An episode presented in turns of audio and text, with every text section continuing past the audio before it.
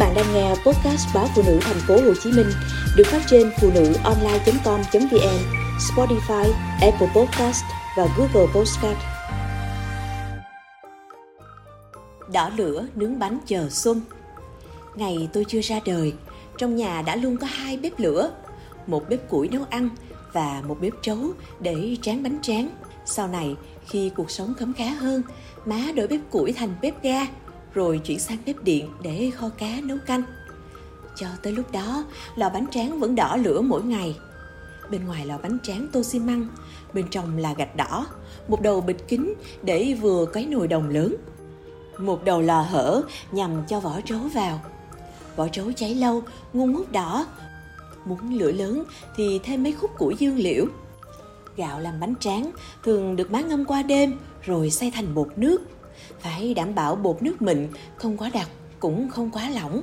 Sau đó má án chừng tỷ lệ gia vị thêm vào bột nước, đầy đủ mắm, muối, đường, bột ngọt, tỏi, hành tím và tiêu.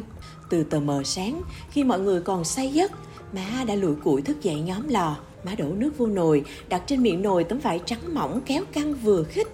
Khi nồi nước sôi sùng sục, má múc một vá bột nước, rắc chút mè và đổ lên miếng vải. Má nhanh tay dùng vá cán cho bột trải đều thành hình tròn trên lớp vải, rồi má để nắp nồi.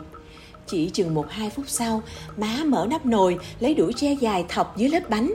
Từ từ lấy bánh tráng ra và tiếp tục với vá bột khác. Trong lúc đợi bánh chín, cái bánh vừa lấy ra được trải đều trên vỉ lớn. Hồi má mới chân ướt chân ráo về làm dâu, bà nội đã truyền nghề cho má, rồi tới lượt má chỉ bày từng công đoạn cho tôi. Má trắng bánh, còn tôi bưng vỉ ra vườn dựng lên phơi. Phơi bánh tráng phải chịu khó chạy theo nắng, mặt trời chiếu tới đâu thì đặt vỉ bánh tới đó. Nhà tôi thường dùng thau nhôm đựng than nướng bánh. Thời chưa có quạt máy, phải dùng mau cau, bìa giấy quạt lia lịa. Bữa nắng, tôi hay bưng chậu nước ra vườn, mượn gió trời thổi than, phải canh than vừa đủ đỏ. Bởi nếu than yếu, bánh sẽ chai sượng, còn than phực thành ngọn lửa, dễ khiến bánh cháy đen. Má luôn nướng bánh tráng mè bằng than củi. Má biểu than tổ ong độc hơn than gỗ. Mùi khói khét ám vô bánh khiến bánh tráng nướng không ngon. Trên thau than có một thanh sắt nhỏ bắt ngang. Bánh tráng được đặt lên thanh sắt đó rồi dùng một thanh sắt khác đè nhẹ lên mép để bánh thẳng ra, không bị cong khi nướng.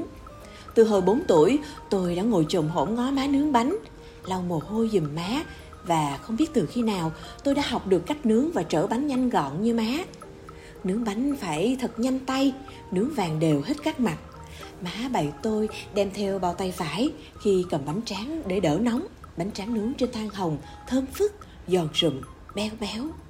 Vị bánh tráng mè có chút mặn ngọt, bé nhỏ ăn với mì quảng, xúc hến xào, xúc mít trộn, nhúng nước cuốn thịt heo thì thật đúng bài đôi khi bẻ miếng bánh tráng ăn không hoặc chấm chút nước mắm, rồi nhai rồn rộp, cũng ngon cực kỳ. Ngày nắng nướng bánh khá cực, than nóng không đỏ mặt, mồ hôi tuôn ra lem nhem bụi tro mùa mưa mà ngồi bên bếp trấu, tráng bánh hay nồi than nướng bánh thì thích lắm, ấm phải biết. Vậy nhưng trời mưa dầm lại khó phơi bánh, phải sấy bằng than. Bánh ấm ẩm, dịu dịu, kém ngon. Vì lẽ đó, mùa nắng má tôi luôn tranh thủ tráng bánh Rồi cất vào bao, cột kỹ để dành Đợi tháng mưa lụt qua đi. Nắng cuối tháng chạp Bắt đầu hanh vàng nơi đọt cau trước nhà. Má lại nhóm lò trấu, tráng bánh Còn tôi lại quạt nồi than hồng. Đây là mùa rộn ràng nhất năm. Người lớn tới đặt bánh tráng Để làm chạp mã, tất niên, cúng cơm Tết. Má dặn kỹ, bánh tráng để ăn thì nước mẻ xíu cũng được. Nhưng bánh tráng đặt trên bàn thờ gia tiên phải tròn trịa, to dày và không nước bể.